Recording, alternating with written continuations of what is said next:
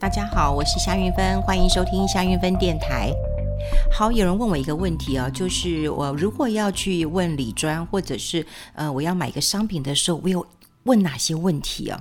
诶，我从来没有想过这个问题。好，那我就想一下，就是如果你真的要找呃理专，或者是找投资顾问，哈，你要对一个商品，我就觉得你要问几个关键问题哈。第一个，当然我觉得大家都很关注有保本保值的问题，那你可以问他说，诶，这个商品有保本吗？有保息吗？好，就是有利息的问题了，还是它是保本但是不保息，还是它不保本也不保息？哎，这不是绕口令啊！你要问他有没有保本。如果你真的很在乎保本的话，以后我会教大家。我觉得保值会比保本更重要。可基本的问题，你就要问他保本，就是你的本还要在。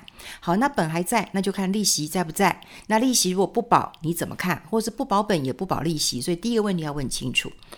啊，第二个，如果他真的不保本也不保息，你问他最大的亏损会怎样？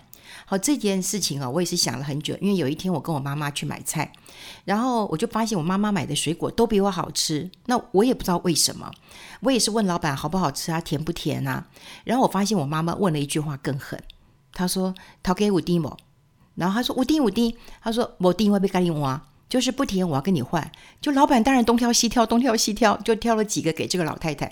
所以你想想看哦，我妈妈在市场买菜啊、买水果的经验就是，如果不甜，我要跟你换的。所以我们要在投资的时候，我们当然不能这么赖皮说，哎，这个如果你赔钱，我就要跟你换。当然不能这样讲，但至少要讲是。我要问一下，你们最大的亏损是多少？你让我知道一下。大家会告诉你说：“哦，不可能啦，几百年都没有发生过这样的事情。”哎，有哎，以前有百年老店都倒过，所以你要问他，就是最大的亏损是多少？那另外你要问他投资的币别，我觉得很多人现在都不问币别，哈，就是币别很重要。我曾经在银行当中啊，呃，我就看到一个人，那呃，他就在营业柜厅说：“叫你们经理出来。”然后我想发生什么事情，我就静静的听。他说：“我定存怎么会赔钱？好，我定存怎么会赔钱？”你听到这句话的时候，大家都觉得对呀，定存怎么可能会呃赔钱？我记得那时候我是我的助理跟着我去银行办事，他还告诉我说：“哎，姐姐，你这么有正义感，这么呃这个呃鸡婆的人，你怎么不去问一下？怎么可能定存会赔钱？”那后来我就跟他说：“好了好了，我们办完事我们就走了，不是我冷漠无情。”而是我发现了，他可能存的不是新台币。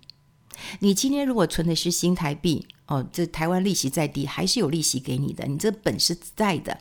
那如果你今天说你今天存定存还赔钱，可能你存的不是新台币，那么才会有这个汇率的问题。所以我们在投资的币别要问清楚。还有呢，你要问理专啊，或者问投资顾问啊，你要问什么呢？我的交易成本是多少？比方说有手续费吗？有管理费吗？有转换会呃转换费吗？好，还是有提前解约费？哎、这件事情很好玩，就是呃，过去我也不知道有提前解约费。可是如果你在还房贷的时候，你跟他约定的是二十年，结果呢，你十年就还了，你觉得你轻松还了，然后你觉得好开心啊。可是银行会说，哎，你当时是跟我借。二十年的，那你现在嗯才十年，你必须要这个付违约的，你是违约的哈，所以你一定要问清楚我的手续费啦，我的管理费，有很多的管理费，还告诉你内扣，内扣你可能没有感觉，可是你还是要问哈，还是要问，所以基本上这四大费用大概就是手续费啦、管理费啦、转换费啊，还有提前的一个呃解约费。那另外我也觉得哈，嗯，当然谢谢大家，呃，最近都会问一些问题，我觉得也挺好的哈。就大家对于呃金融啦、投资啦、理财哈，到底有哪些呃错误的认知？好，我觉得我也可以跟大家聊一聊。第一个，我觉得最大错误的认知是什么呢？你没有定定目标。真的啊，目标很重要。我这个人，呃，这个投资的目的就是我的目标有没有达成。比方说，我今天存了三年的钱，我想要出国去念书。那你有没有达到这个目标？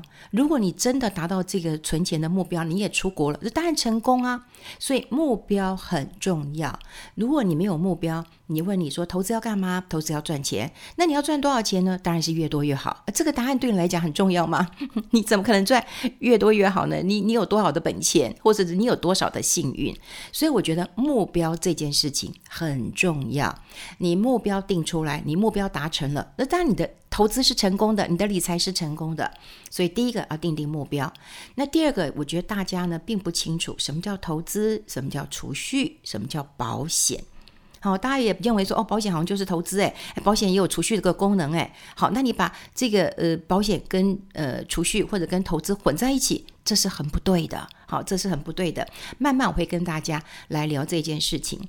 那在呃这个保险当中呢，也有人说哎，分红的比较好哎，还本的比较好诶。那的确是呃这个大家会认为对你比较好。可是你有没有想过了，我今天赚了钱，我为什么要分红给你？我为什么要分红给你？我又不是慈济功德会，我为什么要分钱给你呢？好，那当然你的保费会比较贵一点，那我就会分红给你。好，那当然我过去也看到，嗯，但现在没有，因为以前呃在电视上都还有卖一些保单哈，有一些这个呃这个呃购物台哈，他会卖保单的哈，卖保单。那他讲了一句话，我就觉得不太认同，说哦这家保险公司啊每年获利多少啊，所以分红保单卖得很好。所谓的分红，它不是我这家保险公司赚了钱我都要分给你，而是我这家保险公司卖的分红保单，如果卖得不错，我会有固定的一个的比例分红给你。我简单讲，我开一个咖啡厅，如果你来买我的 latte，那 latte 我卖了很多杯，那我赚了钱，我会分一部分给你。那至于你知道我这个咖啡厅，我除了卖 latte，我可能也有卖黑咖啡呀、我可能有卖这个西西里咖啡，我有卖其他的咖啡，但我只有卖拿铁的分给你。好，所以你不要以为说我这家咖啡厅赚多少钱都要分给你，这是大错特错的。好，那既然我要分钱给你的话，其实有几个问题，你知道我拿铁卖多少吗？你知道我要分红给你多少吗？这又比较复杂了一点哈，所以以后我们可以慢慢跟大家聊。所以大家不要以为说哦，那那个呃分红的就比不分红的好，那保费其实是不一样的，而且。呃，我觉得保险最重要就是你的需求啊，不是以赚多少为呃目的地的。那另外有人讲说，我还本给你啊，那不是太好了吗？好，像之前我腿受伤了，那呃，其实我也呃进出医院啊，嗯，我开一个大刀，我在医院住了三十天呢，那非常的呃痛苦啊，哈。那当然有很多人跟我讲说，哦，那你想想看，你至少有把这个保险金拿回来了，还叫我要请客，我心里想，我受的是皮肉痛，诶，好，我还要 再请客啊。好，那呃，当然保险我们保了以后，其实我们不希望事情发生。并不希望啊！你怎么会希望你自己自己出个车祸？好，那你不希望事情发生，那你幸运事情发生有理赔，那你不希望事情发生，你又觉得你这钱是白缴的。好，那你之后我十年二十年我还你，那你就觉得你赚到了吗？那你想想看，我今天跟你借十万块，然后我十年之后还十万块给你，你很开心吗？哎，你会觉得哎，韵芬姐你不够意思啊，你利息都没有给我啊。我如果十年，呃，十年前我拿你这十万块钱，我去投资的话，搞不好我现在已经有这个五十万、一百万了。那你连利息都不给我啊？你懂我意思吗？所以在还本的时候，很多人以为他赚到了，好赚到，但事实上不然，好不然。你要知道，你现在的钱比较大，你十年后的钱其实是比较小的，好，所以你要有通货膨胀，呃，通货膨胀这样的一个概念。好，这就是很多人对于还本啊、分红不是那么的清楚。在保险以后有机会，我会跟大家来多聊一聊，甚至我们可以拆解一下这个保单，因为呃很多人很喜欢买保险，就以为买保险是是储蓄，这点我其实是不是那么赞成的哈。那当然还有一些人讲说，我、哦、我每年都可以领回哦，有很多的保险设计也是每年都可以领回，但你觉得你领回是领回谁的钱？当然是你自己缴的钱呐、难道是我给你的钱吗？好，那你先缴了一大笔钱，然后你每个月领回来，你很开心吗？好，这每回每年领回啊、是领回你自己的钱。好，那过去也有很多人买基金说，哦，配息配息配息配得很高哈。如果有个五趴八趴十趴的，你当然会选十趴的啊，还会告诉我废话，我一定要选十趴的啊，因为这是嗯这个有配息的、啊。可是你想想看啊，如果我赚不了这么多钱，我怎么可能配十趴给你呢？对不对？你要吃一大盘肉，然后问题是我又没有这么多肉给你，那我该怎么给你吃这些肉呢？我割你的肉给你自己吃，也就是我从你的本金当中配给你了。好，所以如果你去看你的配息当中，你的本金有减损的，或者你有从本金配出来的，那就是你在吃你自己的肉了。所以这几年当中，当然有很多人已经感受到说，哦，我配息率就要一个合乎的市场的行情，而不是说，哦，我一定就是呃立刻就是要去呃选很高的一个这个呃配息率的一个商品了哈。好，那当然呃投资的方法，我觉得还是很重要的，很重要的哈。所以以后我会慢慢的讲。还有呢，你不知道你的风险属性，好，你的风险属性可能是比较积极点的。啊！可是你选了一个骑脚踏车的，啊，就吃了一个白稀饭的，你觉得没滋没味的；又或者是说，你今天是一个极度保守的，但你去吃了一个麻辣锅，那你不是拉肚子吗？所以你可以知道你自己的肠胃属性，你也要知道你投资的属性。我曾经有个朋友告诉我说：“哎，有什么可以投资的啦？你放心啦，我钱赔了，我不会找你算账的。”可那一天他从口袋里面掏钱的时候，掉了十块钱，刚好就滚到。这个水沟那个那个那个那个人行孔盖上，然后嘣掉进去，就好死不死，那个孔真的很小，它就掉进去。然后你知道他张望了多久吗？我想我们讲十块钱掉就算了嘛。他说：“哎，怎么这么倒霉？这一定是个坏的这个兆头，我还是不要投资了。”我心里想，你刚刚不是告诉我说？呃，运芬，你告诉我怎么投资啊？我赔钱没关系啊，我被怪你的。我心想，掉了十块钱都这么紧张，那你你根本不了解你自己的呃投资的一个属性嘛，哈。所以我必须要跟呃大家强调一下，就是投资的时候，很多人都会问说，商品到底什么好，什么好？可是你的观念正确吗？你的想法到底是？正确吗？还有很多人问我说：“哇，现在到底呃是不是可以投资南非币啊？”我都跟他讲说：“如果南非币的话，我真的是避之唯恐不及呀、啊！好，就是不要去去去碰这个杂币啊。我们讲杂币哈，因为台湾持有南非币正是破千亿的，是南非之外哈，就南非当然要用南非币啊，南非之外我们持有最多的国家。”你为什么要使用这个国家的货币？基本上它必须要是通行的货币，所以有很多人喜欢美元、喜欢欧元，是因为过去在国际上面，我们拿美元，你可以去欧洲玩的。那你拿了美元之后，你可以去进行这个这个换汇的，你觉得很方便的。好，那你去换了这个美元，有可能是你要去美国读书啊，或者是你换了欧元，你要去英国念书啊。现在英国可能要脱欧了，你你换了欧元，你可能要去啊法国读书，好不好？那你今天就持有这个共同的货币，我觉得是 OK 的。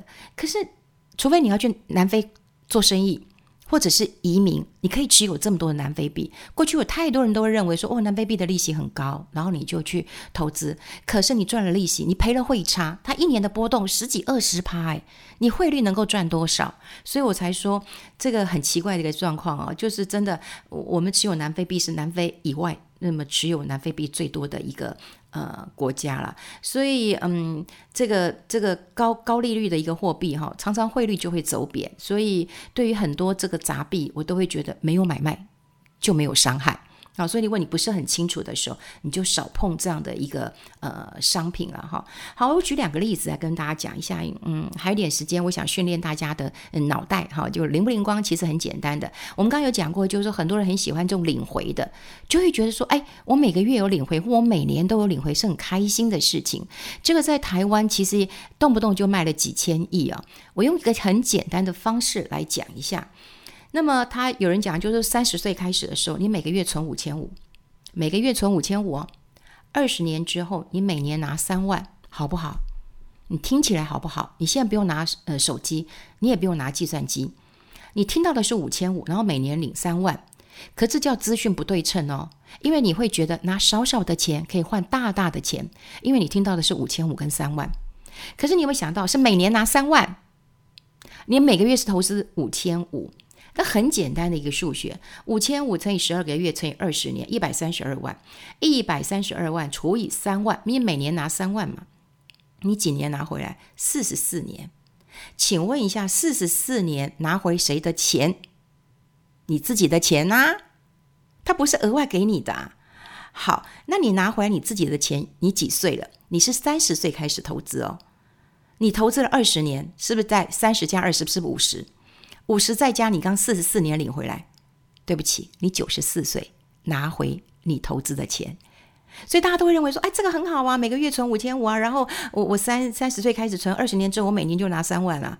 第一个买每年拿三万，你够不够花？你可能一个月都不够花，那你为什么要相信这个少少的钱，然后可以领回大大的钱？月跟年的差别。我们之前有讲过，我们的脑袋其实是很聪明的，所以它会帮我们转换一下。